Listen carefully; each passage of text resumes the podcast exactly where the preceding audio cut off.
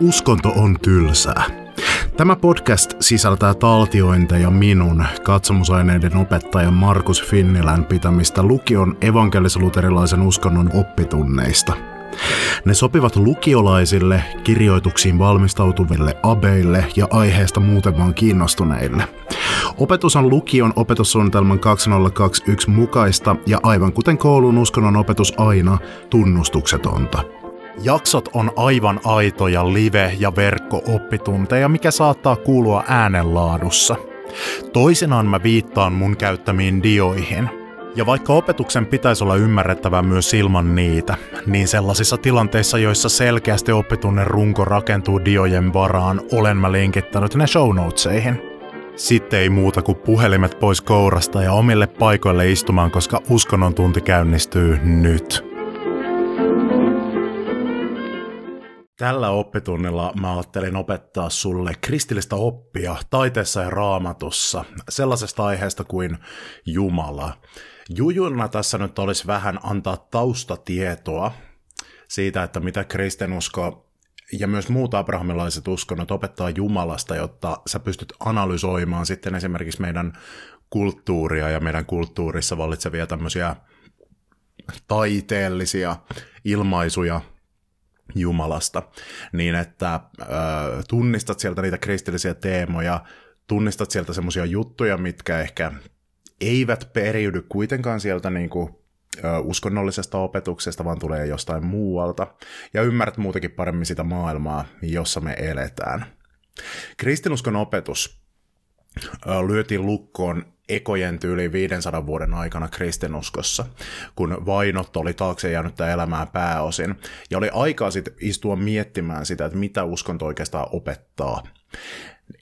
Se, mitä saatiin aikaan, oli tuollaisia uskontunnustuksia, joista kuuluisin on apostolinen uskontunnustus. Uskontunnustukset ei ollut semmoisia, että ne oli milloinkaan tarkoitettu semmoisiksi niin kokonaisselityksiksi siitä, että miten maailma menee ja mi- mi- mihin kaikkiin nyt uskotaan, kaikkiin juttuihin, vaan ideana oli vastata semmoisiin kysymyksiin, mistä oli varhaisessa kristinuskossa kiistaa. Esimerkiksi tosi paljon kiisteltiin vaikkapa siitä, että mikä on Jeesuksen ja Jumalan välinen suhde. Niin siitä syystä tähän liittyviä juttuja on kristinuskon uskontunnustuksissa tosi paljon. Mutta kuuluisia uskontunnustuksista on apostolinen uskontunnustus, jota tässä nyt vähän niin kuin voidaan käyttää matkan varrella semmoisena apuvälineenä. Ja se jakautuu kolmeen pätkään. Pätkä ykkönen, eli ensimmäinen uskonkappale, liittyy isään Jumalaan. Pätkä kakkonen, eli toinen uskonkappale liittyy poika Jumalaan, eli Kristukseen. Ja pätkä kolmonen, eli kolmas uskonkappale, liittyy pyhä henki Jumalaan, Jumalan kolmanteen persoonaan, eli se on tämmöinen kolminaisuusopillinen juttu. Tällä oppitunnella keskitytään nyt siihen ekaan pätkään, eli isään Jumalaan sekä Jumalaoppiin ylipäätään. Ja apostolinen uskontunnustus se lähtee liikkeelle, että minä uskon Jumalaan, isään kaikkivaltiaaseen, taivaan ja maan luojaan. Kristinuskos Jumalalla ei tarkoiteta jotain semmoista olentoa nimeltä Mr. Jumala. Hän ei ole joku tämmöinen törkeen voimakas, joku tämmöinen supermahtava olento, vaan Jumala-sanalla tarkoitetaan olemassaolon perustaa, tietysti mielessä itse olemassaoloa. Siis tämmöinen perinteisin kristinusko lähtee siitä, että Jumala oikeastaan ei ole itse olemassa siinä mielessä ainakaan kuin kaikki muu on olemassa, koska hän on se itse olemassaolo. Edelleen tämä sama opetus jatkaa, että Jumalasta voidaan lähinnä puhua vertauskuvien avulla. Ja sen takia esimerkiksi semmoinen sana kuin isä, tuossa käytetään sanaa isä Jumalasta tai tarkalleen ottaen hänen ensimmäisestä persoonastaan, ei tarkoita ihan samaa kuin mitä se isä tarkoittaa nyt meidän kielessä. Feministisessä kristiuskossa ollaan vähän niin kuin haiskeltu semmoista mahdollisuutta, että mitäs jos Jumalaa ruvettaisikin sanomaan äidiksi. Mutta se isä on tosi juurtunut termi johtuen siitä, että se oli se termi, jota Jeesus käytti. On hyvin vaikea spekuloida, että minkä takia Jeesus valitsi juuri isätermin, mutta mahdollisesti syy voisi olla vaikkapa se, että hänellä oli jo äiti. Isä ei ilmeisesti ollut kuvioissa äiti oli Marian poika, joten kenties siinä sitten oli tämmöistä psykologista järkeä hänen näkökulmastaan kutsua Jumalaa isäksi. Se toi tämmöisen samankaltaisen fiiliksen, mutta se ei niinku tietenkään liity mikään maskuliinisuuteen tai muuhun. Mutta nyt kun katsotaan, että mitä raamatussa sanotaan Jumalasta, että minkälainen on Jumalan luonne, niin ensinnäkin Jumalahan vaikuttaa tosi persoonalliselta raamatussa. Ei pelkästään voimalta, vaan siis semmoiselta, jolla on tunteita, joka tekee asioita, jolla on ö, järkeä. Tätä kaikkea ollaan perinteisesti tulkittu silleen kyseenalaistaan ja ajateltu, että no, kun Raamatussa sanotaan, että Jumala tunnehtii vaikkapa, niin siinä ei ole ihan oikeasti kysymys siitä, että Jumala oikeasti tuntisi tunteita siinä mielessä kuin ihmiset, vaan se on tämmöistä niin kuin kieltä, jolla on, joka on meidän helppo ymmärtää, koska jos me luettaisiin Jumalasta semmoisena kuin Jumala luonnostaan on, niin me ei ymmärrettäisi siitä mitään. Mutta mä haluan nyt näyttää eräitä tämmöisiä keskeisiä kohtia, tai kiinnittää huomiota eräisiin keskeisiin kohtiin, jotka piirtää meille jonkin sortin profiiliin siitä, että minkälaisesta öö, jumaluudesta tässä nyt puhutaan. Eka kerta raamatussa, kun Jumala kuvailee itseään, löytyy tokasta Mooseksen kirjasta, luvusta 34 ja jakeesta 6. Tässä juuri Jahve, eli Jumala on vapauttanut hebrealaiset orjat Egyptistä ja lähtenyt viemään heitä Mooseksen ö, välityksellä kohti luvattua maata, antaa heille lakinsa, Tooran käskyt siellä. Tämä on tärkeä tarina juutalaisuudessa ja kristinuskossa ja myös islamissa. Niin siinä kohtaa Jumala vähän niin kuin esittäytyy kansalle. Kansa jo tietää, että okei, tämä on nyt jotenkin erilainen Jumala kuin ne Egyptin jumalat, joihin ollaan totuttu, jotka, joilla oikeutettiin sitä, sitä orjuutta. Mutta sitten Jumala sanoo siellä kertojan mukaan tällä tavalla. Herra, Herra on laupias Jumala. Hän antaa anteeksi. Hän on kärsivällinen ja hänen hyvyytensä ja uskollisuutensa on suuri. Hän on armollinen tuhansille ja antaa anteeksi pahat teot, rikkomukset ja synnit, mutta ei jätä syyllistä ra- rankaisematta. Lapset ja lasten lapset aina kolmanteen ja neljänteen polveen saakka hän panee vastaamaan isiensä pahoista teoista puretaan tätä. Toi loppu ensinnä, hoidetaan se alta pois, koska se on hämärä. Siis Jumala ei jätä syyllistä rankaisematta. Lapset ja lasten lapset aina kolmanteen ja neljänteen polveen saakka hän panee vastaamaan isiensä pahoista teoista.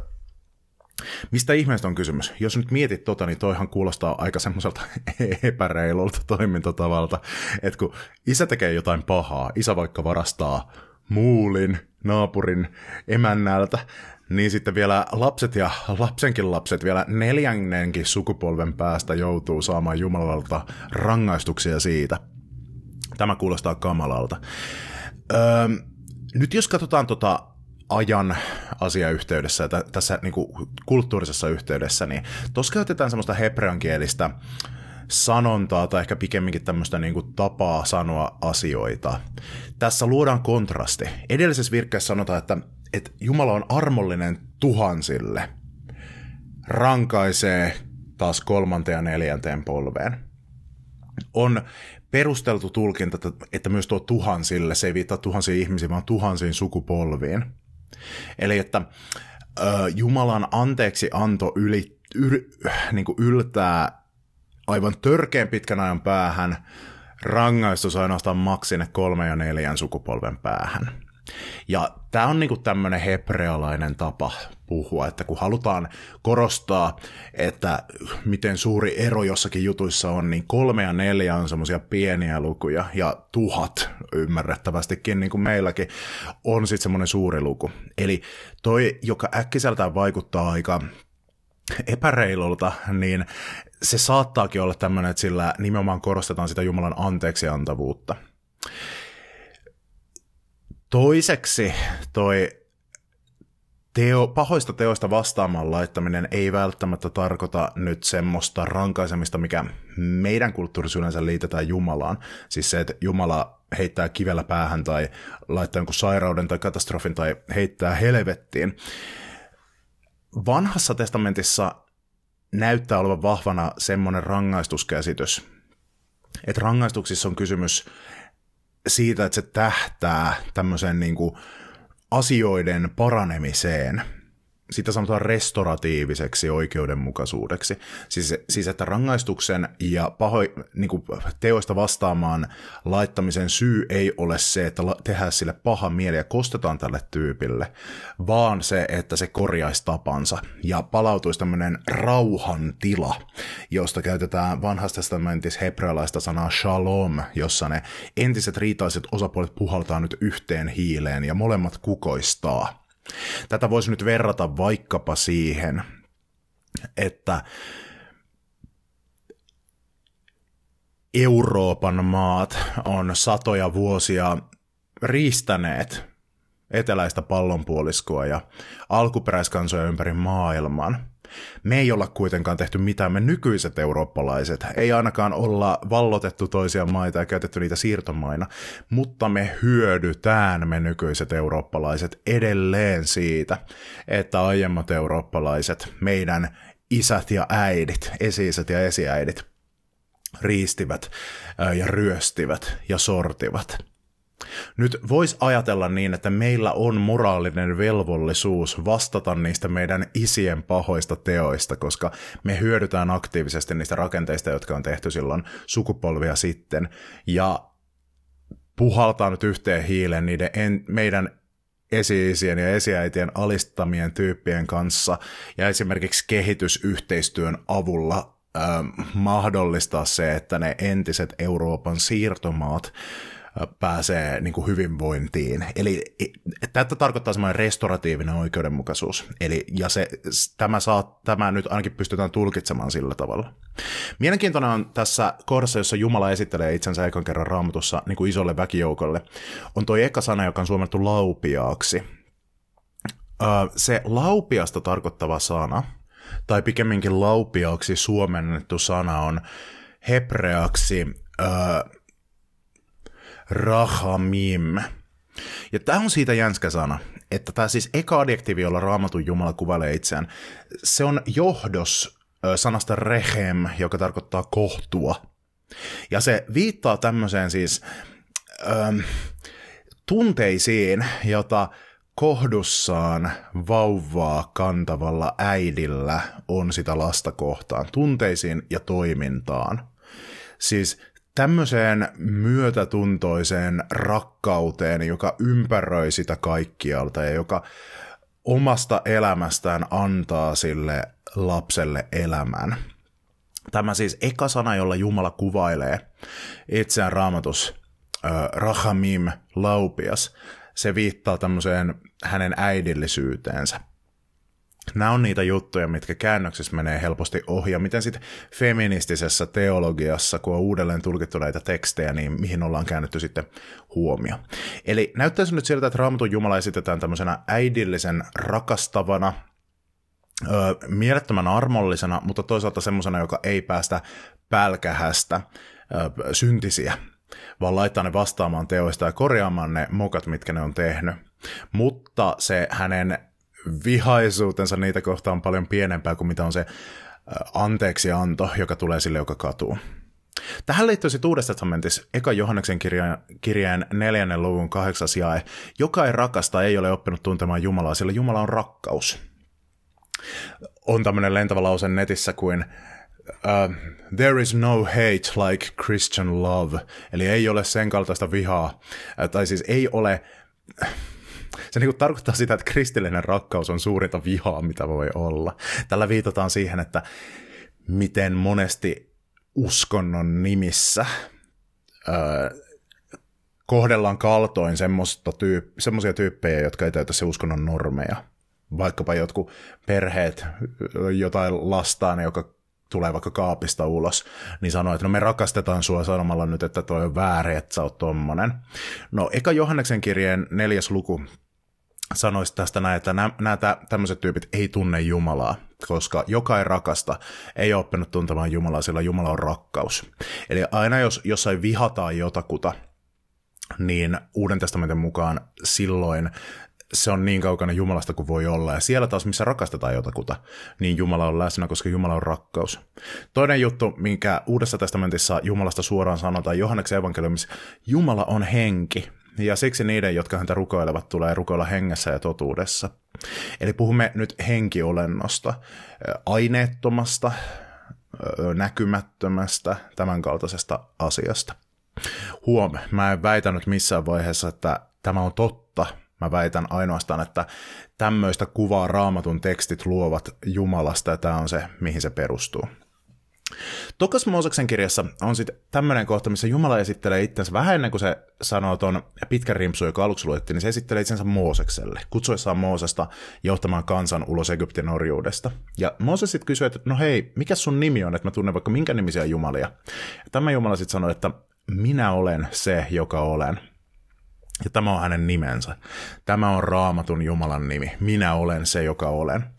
Viittaa semmoiseen määrittelemättömyyteen, että hän on jotain niin erilaista et, kuin mikään, että ainoa tapa, jolla hän pystyy kertomaan, että millainen hän on, on viittaamalla häneen itseensä. Hebrealainen nimi Jahve, jota vanhassa testamentissa käytetään Jumalasta ja joka on raamatun Jumalan nimi, on, se on sitten tämmöinen niin kolmannen persoonan jonkin sortin muoto tuosta minä olen nimityksestä. Mutta sitten kiinnitetään huomiota tuohon luomiseen, koska tuossa siis apostolisen uskonnon tunnustuksen alussa yksi tärkeimmistä jutuista, mitä Jumalasta sanotaan, on, että hän on taivaan ja maan luoja. Tämä ei ota kantaa siihen, että miten Jumala on taivaan ja maan luonut. Tämä ei ota kantaa siihen mekanismiin, ei aikaan, ei tapaan. Tässä ei oteta kantaa siihen, että onko tapahtunut alkurehdystä tai evoluutiota. Tässä ei oteta kantaa siihen, että onko luominen tämmöistä ikuista ja jatkuvaa, vai onko luominen ollut joku yksi tilanne. Tämä tarkoittaa ihan vaan sitä, että mitä sanalla Jumala tarkoitetaankin, niin se viittaa siis siihen, mikä on perimmäinen syy kaikelle itsensä ulkopuoliselle, että miksi mitään on olemassa. Ja mä haluan nyt ottaa yhden tämmöisen taideteoksen esiin, joka esittää ihmisen luomista. Se on Aatamin luominen 1500-luvulta ja sen on maalannut Michelangelo. Tämä löytyy Sixtuksen kappelista Vatikaanista – Sinne kattoon on maalattu törkeä hienoja freskoja ja seinät on täynnä toinen toistaan upeampia teoksia. Ja kaikkein upeimmat niistä on maalannut Michelangelo.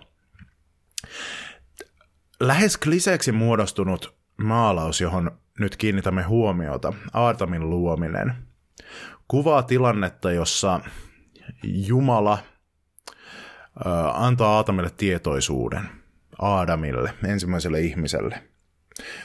Adam on vasemmalla semmoisessa letkeässä asennossa alasti. Adam on semmoinen aivan järjetön lihaskimppu. Ja hän katsoo Jumalaa jokseenkin kaihoisalla ilmeellä ja ojentaa kättää Jumalaa kohti. Ei mitenkään silleen kauhean niin kuin voimakkaasti liikuta sitä kättään, vaan antaa sen käden ikään kuin levätä. Kämmen roikkuu tuosta ranteen nivelestä alaspäin. Jumala on sitten kuvan oikealla puolella. Hänet on kuvattuna vaaleanpunaiseen pitkänomaiseen paitaan tai kaapuun pukeutuneena vanhana miehenä, jolla on harmaa parta ja harmaat hiukset. Jumala ikään kuin syöksyy kohti Aadamia. Hän on tämmöisessä sivuttaisessa asennossa niin, että vasemmalla lähes Aadamin sormenpäätä koskettaa Jumalan sormi tulee tolle niin kuin vähän niin kuin yläviistosta. Muut sormet, etusormi osoittaa kohti Aadamia ja lähes koskettaa häntä. Muut sormet taas roikkuu siinä äm, rennommin. Jumalakin on lihaksikas. Jumalan takana on koko joukko tuommoista väkeä. Monet niistä näyttää lapsen kasvoiselta, joskin osassa hämmentävällä ja lähes irvokkaalla tavalla yhdistyy muskelivartalo hyvin lapsekkaisiin kasvoihin. Nämä tyypit katselee tätä tapahtumaa Jumalan selän takana, tämmöisestä punertavasta kankaasta, johon joka tässä viuhuu mukana. He katselee suuren uteliaisuuden vallassa ja miettelijästi, että mitä vitsiä tässä nyt tapahtuu. tunnettu maalaus, josta esimerkiksi entinen matkapuhelinjätti, nykyinen tietoverkkoyhtiö Nokia, otti logonsa. Ja tätähän on varjoitu ja versioitu jos jonkinmoisilla tavoilla halki länsimaisen taiteen ja populaarikulttuurin ja mainonnan historian. Tämä on aivan upea teos. Tämän teoksen alla kardinaalit valitsevat uuden paavin konklaavissa Sikstuksen kappelissa aina kun sen aika tulee kun edellinen paavi kuolee tai sitten harvinaisemmissa tapauksessa jää eläkkeelle. Tämä taideteos, tässä on nähty monenmoista symboliikkaa. Yksi semmoinen symbolinen, mielenkiintoinen asia on se, että punainen liina, joka Jumalan ja tämän porukan, joka on ilmeisesti jonkin sortin taivaallista hoviväkeä enkeleitä, takana liuhuu, niin sen muoto muistuttaa aika paljon aivojen profiilia. Näyttäisi siltä, että Michelangelo on tehnyt tuosta punaisesta kankaasta Jumalan takana saman mallisen kuin mitkä ihmisen aivot on. Jotkut on jopa havainneet siinä tämmöisiä tiettyjä ö, aivojen osia. Jumalan käsi tulee otsalohkosta, joka liitetään neurologiassa liikkeiden, tunteiden, muistin, ongelmanratkaisun tämmöiseen niin kuin muodostumiseen. On esitetty tämmöinen tulkinta, että Michelangelo olisi ollut salaa ateisti. Ja halunnut tällä tavalla tehdä tämmöisen ironisen maalauksen Sikstuksen kappeliin katolisen kirkon aivan pääkallon paikalle.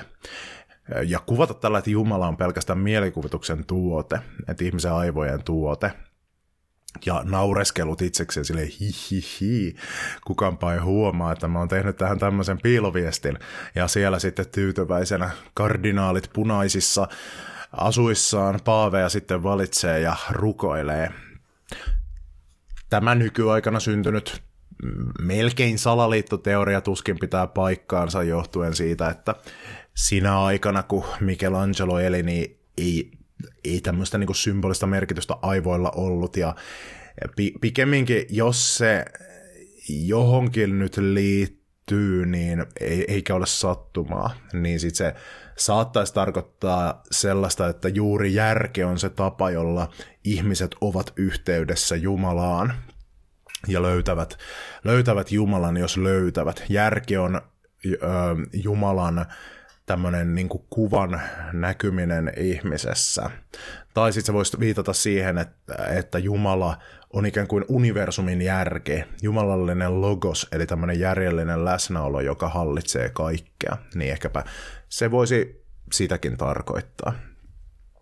Jos tätä upeata maalausta nyt tarkastellaan kristillisen opetuksen ja raamatun valossa, niin Tässähän Michelangelo on nyt ottanut tosi maskuliinisen tavan kuvata Jumalaa. Tämä Jumala on paitsi mies, tämä on suorastaan uros. Hän nostaa penkistä ihan selkeästi ihan törkeen paljon ja parta kasvaa tavalla, jota, josta minä olen kateellinen hiusten tuuheudesta puhumattakaan. Öm, isä on selkeästi se käsitys tai se nimitys, jota Michelangelo tässä nyt kovastikin ajaa takaa. Joskin tämä Jumala menee nyt semmoiselle pappaosastolle mun mielestä, että hän on pikemminkin isoisa Jumala, mutta kuitenkin kyllähän tästä tämmöinen isällinen ylijumala tulee. Ö, ilme on aika ankara. Ö, tässä mutta, mutta toisaalta Aadamin ilme, jolla hän vastaa Jumalan katseeseen, näyttää kyllä semmoiselta lämpimiä tunteita sisältävältä. Että kyllä heidän välillään on selkeästi tämmöinen isä-poika yhteys menossa. Mutta sitten jos katsotaan raamatun tekstejä, niin tässä on niin mielenkiintoisia hämäryyksiä. Ekas Mooseksen kirjan luvussa yksi, eli raamatun ekas luomiskertomuksessa, ihmisen luomista kuvataan näin. Jumala loi ihmisen kuvakseen, Jumalan kuvaksi hän hänet loi, mieheksi ja naiseksi hän loi heidät. Michelangelo on antanut Jumalalle ja Adamille mun nähdäkseni ainakin aika lailla samat kasvon piirteet, ja tälleen kuvaa sitä, että ovat toistensa kuvia. Mutta jos nyt otetaan tuo ihmisen luomista kuvaava tilanne pohjaksi tähän, niin voitaisiin sanoa, että Michelangelo on tähän piirtänyt vain puolet ihmisen luomisesta. Koska ekas luomiskertomuksessa sanotaan, että Jumalan kuvaksi hän hänet loi mieheksi ja naiseksi hän loi heidät. Eli raamatussa Jumalan kuva on mies ja nainen, ei yksistään mies.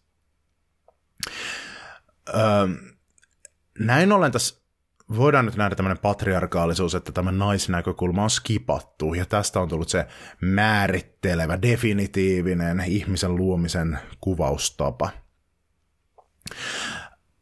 Tuosta, että Jumalan kuva on raamatun mukaan mies ja nainen, voidaan siis päätellä se, että Jumala itsessään raamatun mukaan on jotain, mikä ylittää tämmöisen sukupuolijaottelun normatiiviset rajat. Eli sanotaanko nyt sitten häntä non-binääriseksi tai muun sukupuoliseksi tai miksikä ikinä. Mutta tämä, että Jumalasta on tehty tähän tämmöinen uros, niin kyllä kertoo siitä, että tätä pointtia Michelangelo ei ole nyt ainakaan päättänyt kuvata tässä. Mutta tämmöiset asiat on hyvin vaikea todistaa, mutta spekuloida voi sillä, että, ja sitä, että minkälainen vaikutus tällä Jumalan kuvaamisella tämmöiseksi mieheksi on ollut vaikkapa naisten heikompaa asiaa, asemaan halki historian, mutta enpä ihmettelisi, jos siellä joku linkki olisi.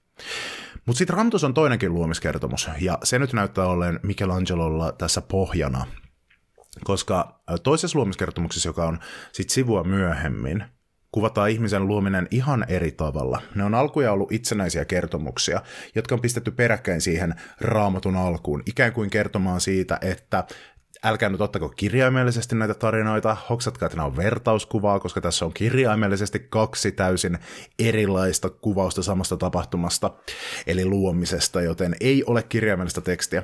Tässä tokas luomiskertomuksessa ihmisen luominen menee eri tavalla, ja tavalla, joka enemmän muistuttaa tätä Michelangelon kuvaa. Ja Herra Jumala muovasi maan tomusta ihmisen, eli Adam, ihminen on Adam hebreaksi eli Aatami, ja puhalsi hänen sieraimiinsa elämän henkäyksen. Näin ihmisestä tuli elävä olento. Silloin Herra Jumala vaivutti ihmisen syvään uneen ja otti hänen nukkuessaan yhden hänen kylkiluistaan ja täytti kohdan lihalla. Herra Jumala teki tästä kylkiluusta naisen ja toi hänet miehen luo. Tokas luomiskertomuksessa mies luodaan ekana.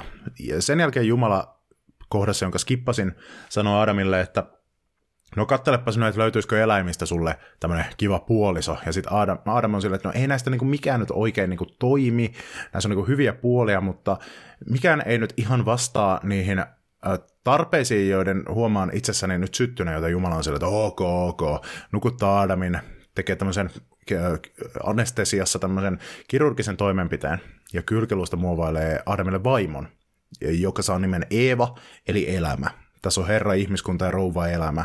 Selkeätä symbolista, mytologista puhumistapaa. Mutta näin olen lukenut, että tuossa Adamin uljaassa yläruumiissa voidaan nähdä yksi ylimääräinen kylkiluu. Mä en tiedä niin paljon anatomiasta, että mä osaisin sitä sieltä bongata, mutta kuulemma sieltä semmoinen törröttää jostakin kohtaa, eli tämä olisi hetki ennen sitä Eevan luomista, ja sinänsä Eevakin täällä kyllä hengailee. Jos toi ensimmäinen luomiskertomus, jossa Jumala luo miehen ja naisen omaksi kuvakseen, näyttäisi olevan yllättävän tasa-arvoinen ja feministinen ollakseen jotain 3000 vuotta vanha teksti vähintäänkin. Niin tällä tokalla taas, jossa nainen on semmoinen kylkiluu, joka otetaan, otetaan tähän mukaan, kun niin kuin mikä eläin ei nyt miellytä Aadamia. Sillä on puolestaan sit perusteltu järjettömän paljon historia aikana. Öö, naisten eh, huonompaa kohtelua. On skipattu kivasti toi eka luomiskertomus ja menty vaan sillä tokalla. Siinä on perustettu, perusteltu sitä myös sillä, että eh, siinä myös kerrotaan, että Jumala loi Adamille tämän naisen avuksi, joten tästä on tullut semmoinen käsitys, että okei, mies johtaa ja sitten nainen on tämmöinen, että se, se jeesaa siinä ja tekee, tekee tämmöiset tylsät työt miehen puolesta. Tämähän on kamala ajatus. Vaikuttaisi kuitenkin siltä, että tämä perustuu virheelliseen tulkintaan tai ainakin vaillinaiseen. Ensinnäkin se sana apu Sana on hebraksi ezer, ja ezer on sana, jota käytetään kahdesta hahmosta koko raamatussa. Toinen on Eeva, eli tämä nainen, ja toinen on Jumala, jonka sanotaan toistuvasti olevan ö, ihmisten ezer, eli apu. Se ei tarkoita tämmöistä siis orjaa tai semmoista piikaa. Se tarkoittaa siis ö, tämmöistä tyyppiä, joka, joka jolla on annettavana jotain niin arvokasta, että mä en niin yksin pärjää ilman, että mä, kun mä yhdessä toimin mun Ezerin kanssa, niin mä me, me, me molemmat pystytään enempään kuin mitä me muuten pystyttäisiin. Jotain tämmöistä sillä haetaan takaa. Ö, toiseksi toi kylkiluukeissi. Se juutalaisuudessa usein tulkitaan sellaisella tavalla, että se on tämmöinen vertauskuvallinen mytologinen tapa kertoa siitä, että mies ja on tasavertaiset. Niin hassulta ja poskettomalta tämä nyt kuulostaakin, että joo siis nyt minä haluan kertoa tarinan silleen, että siitä tulee kuva, että mies ja nainen on tasavertainen, joten kertotaanpa tarina näin, että nainen luodaan miehen kylkiluusta ja tämä, jos tämä tosiaan on näin, niin tämä ei näytä onnistuneen. Mutta sitä perustellaan siis sillä, että äh, ainakin tämmöisellä, äh, olen lukenut useita kertoja, että rabbit sanoo, että Jumala ei luonut naista miehen päästä, ettei nainen olisi miehen yläpuolella. Eikä Jumala luonut naista miehen jaloista, ettei nainen olisi miehen alapuolella, vaan miehen kyljestä, jotta mies ja nainen olisi tasavertaiset. Ja nyt jos tämä ostetaan, niin silloin tässä olisi samasta asiasta kysymys kuin tuossa ekan luomiskertomuksen kuvauksessa, eli että mies ja nainen on tasavertaiset. Ja nimenomaan tämä, että Adam ei pärjää ilman, että se luodaan myös hänelle se ezer, eli auttaja, joka on kuin Jumalan kaltainen, siis täydentäjä, joka mahdollistaa se, että vihdoinkin niin kuin elämä on valmista, kun on myös tämän kaltainen ihmisyys mukana. Niin tämmöinen niin kuin tulkinta ainakin nyt voidaan esittää. Mutta tämäkin uupuu nyt tästä Michelangelon testosteronia tihkuvasta maalauksesta, joka sinänsä kyllä on niin kuin upea ilman muuta. Mutta mitä tästä puuttuu? Se Jumalan kohtuisuus, rakkaus, äidillisyys, Jumalan sukupuolinen, ei niin yksiselitteisyys. Tämä ei välttämättä näytä kauhean rakastavalta tämä Jumala. Öö, tässä on selkeästi kysymys fyysisestä ja rajallisesta toimijasta, tämmöisestä Jumalasta, joka voisi olla jossain polyteistisessa uskonnossa, tämmöinen tietyn asian Jumala. Ja ylipäätään, että tässä on kuvattu Jumala, niin sehän jo sotii sitä ajatusta vastaan, että ainoa tapa, millä Jumala voidaan määritellä, on se, että hän sanoo, että minä olen se, joka minä olen, eikä häntä voida kuvata millään muilla tavoin. No katsotaan sitten toinen esimerkki vielä Jumalan kuvaamisesta. Tämä löytyy siis katolisesta kirkosta, tämä Michelangelo juttu, mutta toinen esimerkki, josta haluan nyt kertoa, on ortodoksisesta kristillisyydestä, jossa on ollut aivan toisen tyyppinen tapa kuvata Jumalaa.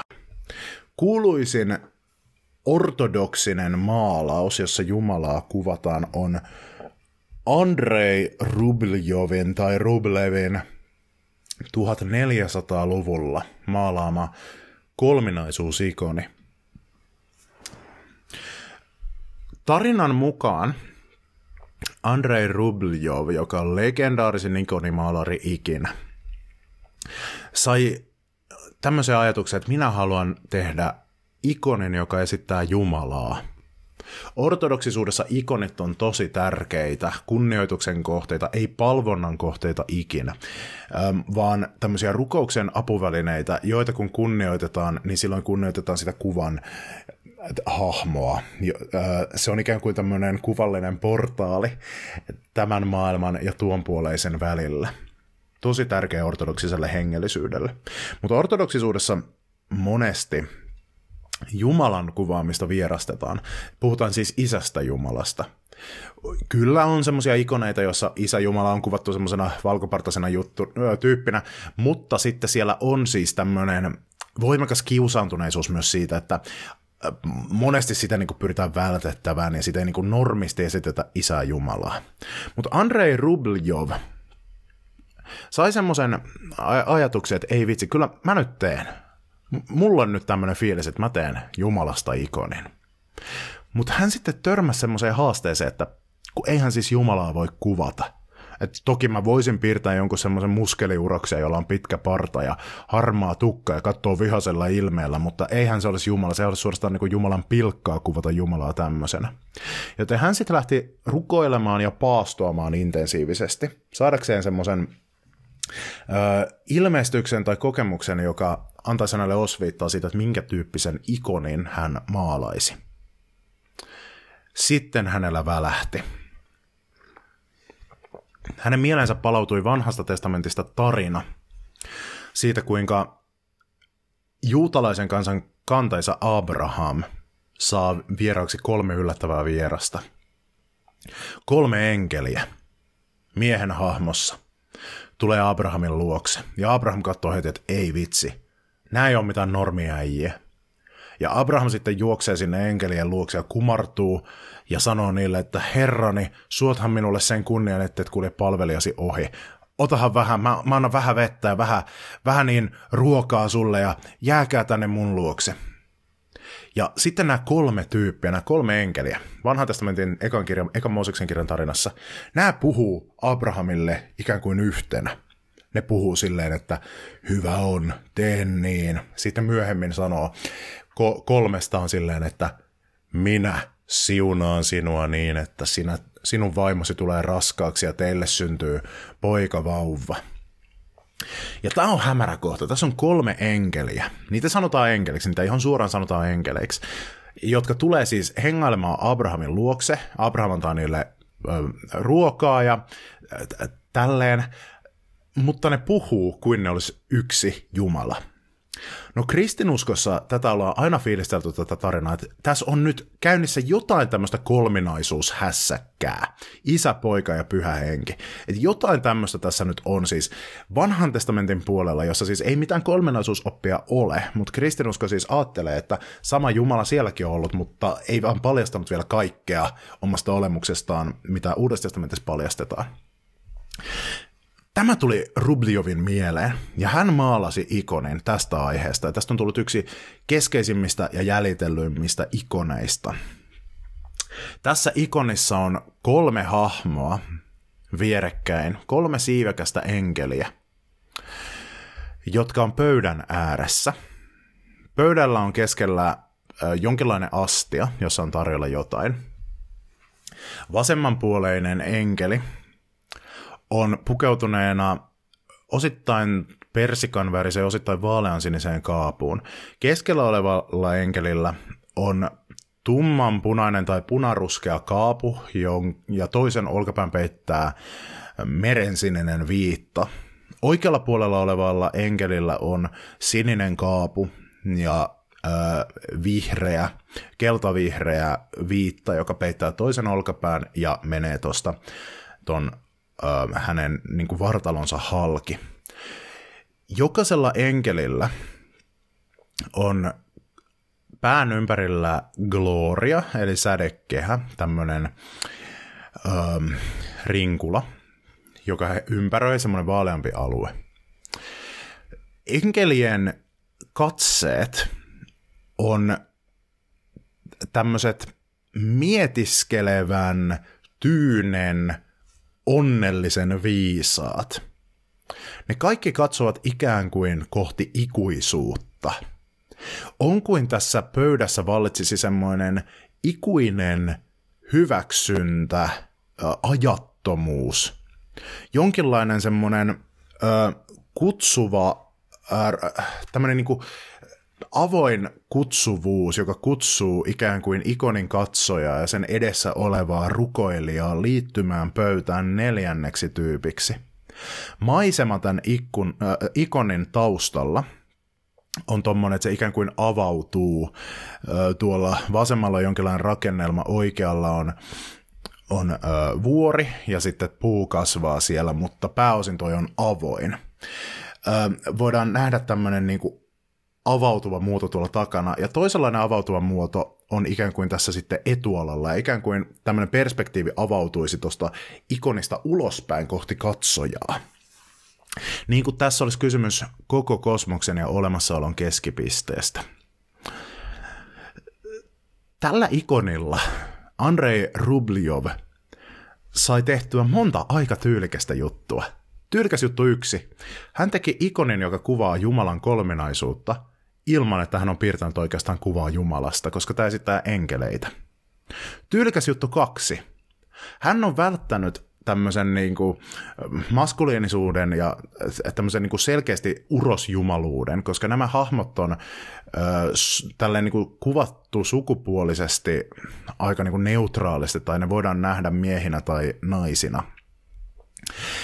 Äh, tämä jotenkin tavoittaa semmoisen ikuisuuden, ja mitä tämä tavoittaa tavalla, mihin Michelangelo ei pystynyt, niin tässä Jumala esitetään yhteytenä, kolmen persoonan välisenä yhteytenä, ei jonakin otuksena, joka lentelee taivaalla, vaan jumaluus muodostuu tästä näiden kolmen hahmon välisestä suhteesta, hyväksyvästä suhteesta.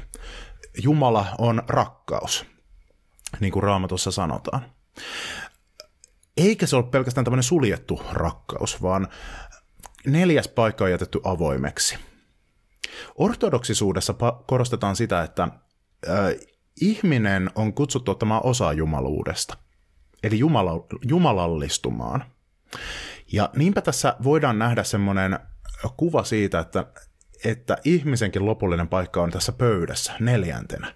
Ö, ortodoksisuudessa pelastus ei ole niinkään sitä, että mä saan syntini anteeksi, sitten mä pääsen taivaaseen, vaan se on sitä, että, että ihminen jumalallistuu tai jumaloituu. Vanhan tämmöisen ortodoksisen lausahduksen mukaan Jumala tuli ihmiseksi, viittasi siis Jeesuksen syntymään, Jumala tuli ihmiseksi, jotta ihminen voisi tulla Jumalaksi. Ei siten, että hän sulautuu osaksi Jumalaa. Ei siten, että ihmisestä tulee joku semmoinen ähm, maailman luoja, vaan siten, että ihminen pääsee osalliseksi Jumalan elämää ja Jumalan hyvyyttä, joka tässä on kuvattu tänä pöytänä. No miten se sitten voi, voi tapahtua niin kuin tässä elämässä? No esimerkiksi aina kun ihminen rakastaa jotakin toista, niin siinähän on osa Jumalan elämää, koska Jumala on rakkaus. Aina kun ihminen luo jotain kaunista, vaikka taideteoksen, tai vaikka tanssin, niin siinä on Jumala läsnä ihminen jumalallistuu. Aina kun ihminen osallistuu kirkon liturgiaan, varsinkin ehtoolliselle, niin hän tulee osalliseksi Jumalan hyvyydestä. Ja nyt jos katsotaan reunimmaisten enkelien ö, tätä hahmoa, mikä muodostuu niiden väliin, tai siis tuota muotoa, niin siihen muodostuu malja, kun seurataan reunimmaisten enkeleiden tota, ääriviivaa, niiden väliin muodostuu tämmöinen ikään kuin näkymätön malja, joka liittyy ehtoollismalliaan, johon kun ihminen juo, niin hän, josta kun ihminen juo, niin hän ikään kuin pääsee mukaan tähän aterialle, Jumalan pöytään, tähän ikuiseen hyväksyntään, ikuiseen rakkauteen, joka laajenee alati. Se voidaan ymmärtää myös kastemaljana, että kasteessakin ihminen upotetaan osaksi sitä. Vähän niin kuin tuossa tarinassa Abraham tuo vettä näille enkeleille, että ne pesee siinä jalkansa. Kasteessa ihminen tulee osalliseksi sitä ateriaa, sitä pöytää. Tämä on törkeän tyylikäs ratkaisu, minkä Andrei Rubliev teki, ja tämä tekeekin tästä mun lempi-ikonin. Olen kuullut tämmöistä myös tulkintaa, mihin mä en ihan itse usko, mutta mä haluaisin, että se olisi totta. Että kun tässä ikonissa voidaan nähdä pöytäliinassa maljan alla semmoinen äh, hämärä suorakulmion mallinen muoto. Että se olisi tämmöinen vaurio tässä ikonissa. Että siinä olisi ollut aikoinaan liimalla kiinnitettynä peili, johon kun rukoilija on katsonut, niin hän on nähnyt omat kasvonsa tämmöisessä peilissä tuossa pöydässä, mikä edelleenkin vahvistaisi tätä käsitystä siitä, että kysymys on siitä, että ihminen kutsutaan tähän jumaluuteen mukaan, tähän Jumalan kohdunlailla ympäröivään rakkauteen. Kurkataanhan sitten aivan lopuksi vielä vähän kristinuskon ulkopuolelle – kristinuskon naapuriuskontoihin, eli juutalaisuuteen ja islamiin. Juutalaisuudessa ja islamissa Jumalasta ei tehdä kuvia sillä tavalla kuin kristinuskossa. Kristinuskossakin on tämmöinen kuvakierteinen suuntaus ollut, siis aikoinaan oli tämmöinen ikonoklasmi, tulkinta, eli kuvaraastotulkinta, joka repi ortodoksista kirkkoa, varsinkin idän kristillisyyttä ja lopulta ikonien puolustajat tuli voitolle. Ja tokan kerran sitten reformaatiossa, eli uskonpuhdistuksessa, Sveitsin reformaatiossa, siis reformoidussa kirkossa, kalvinistit, ne repi alttaritaulut seiniltä ja tälleen. Mutta va- valtaosa ajasta kristuskos on ajateltu, että on niin kuin ok tehdä uskonnollisia kuvia. Mutta sen sijaan juutalaisuus, josta kristinusko on kehittynyt, ja islam, joka on kehittynyt tässä rinnalla myös juutalaisesta taustasta ja kristinuskosta todella todella voimakkaita vaikutteita ottaen. Niissä on voimakas tämmöinen kielto tehdä Jumalasta kuvia.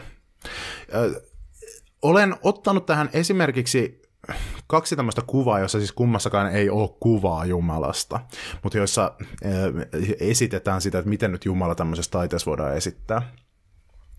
Varsovan synagogan tämmöinen musta laatta, jossa on valkoista hebrealaista tekstiä.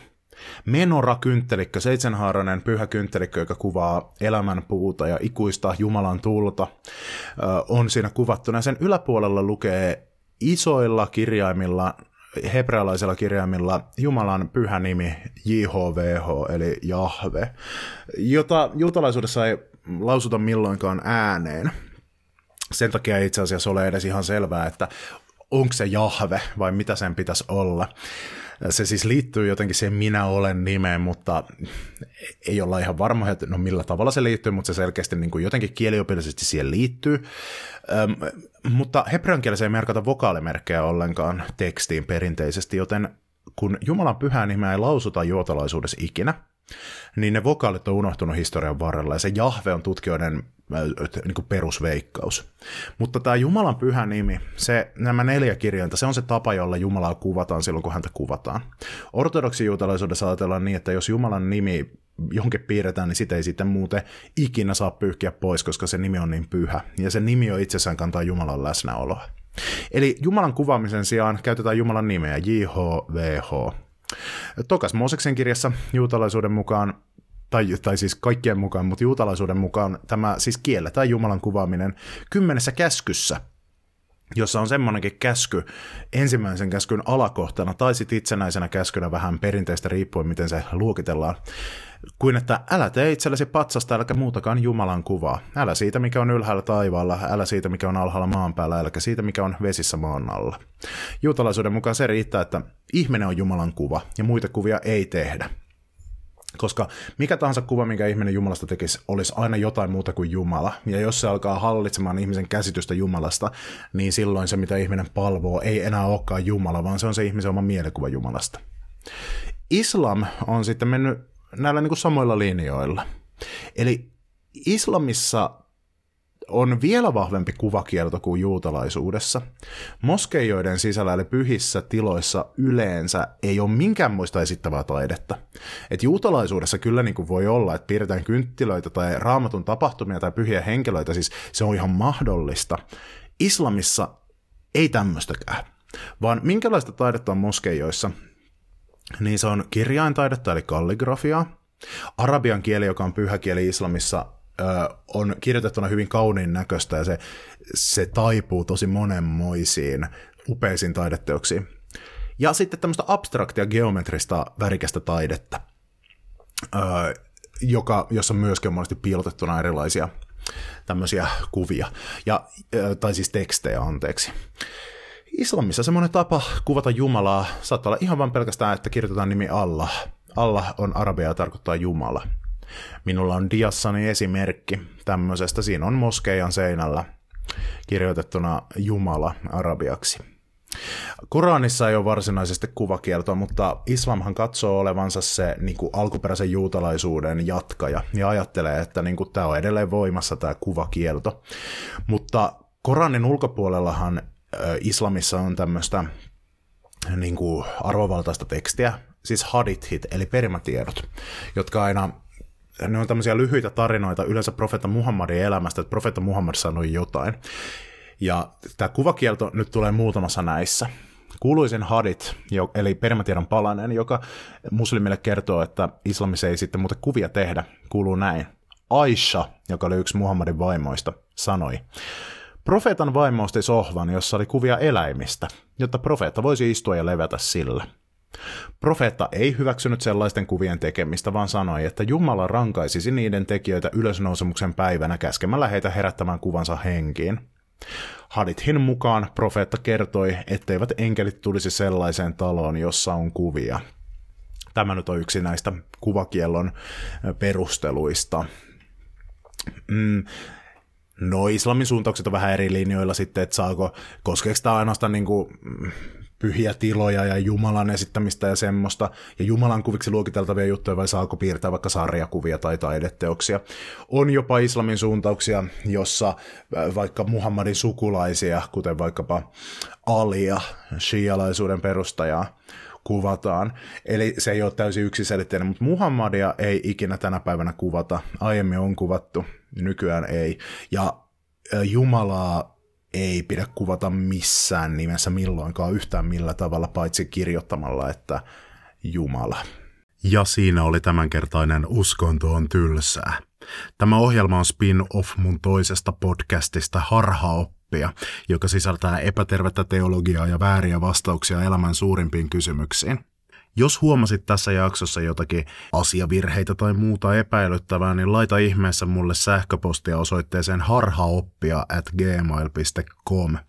Mä oon kiitollinen, jos teet näin, koska sitten mä pääsen lisäämään korjatut tiedot tämän jakson kuvausteksteihin jälkikäteen. Mutta nyt oppitunti on ohi, hyvää päivän jatkoa, ei läksyä.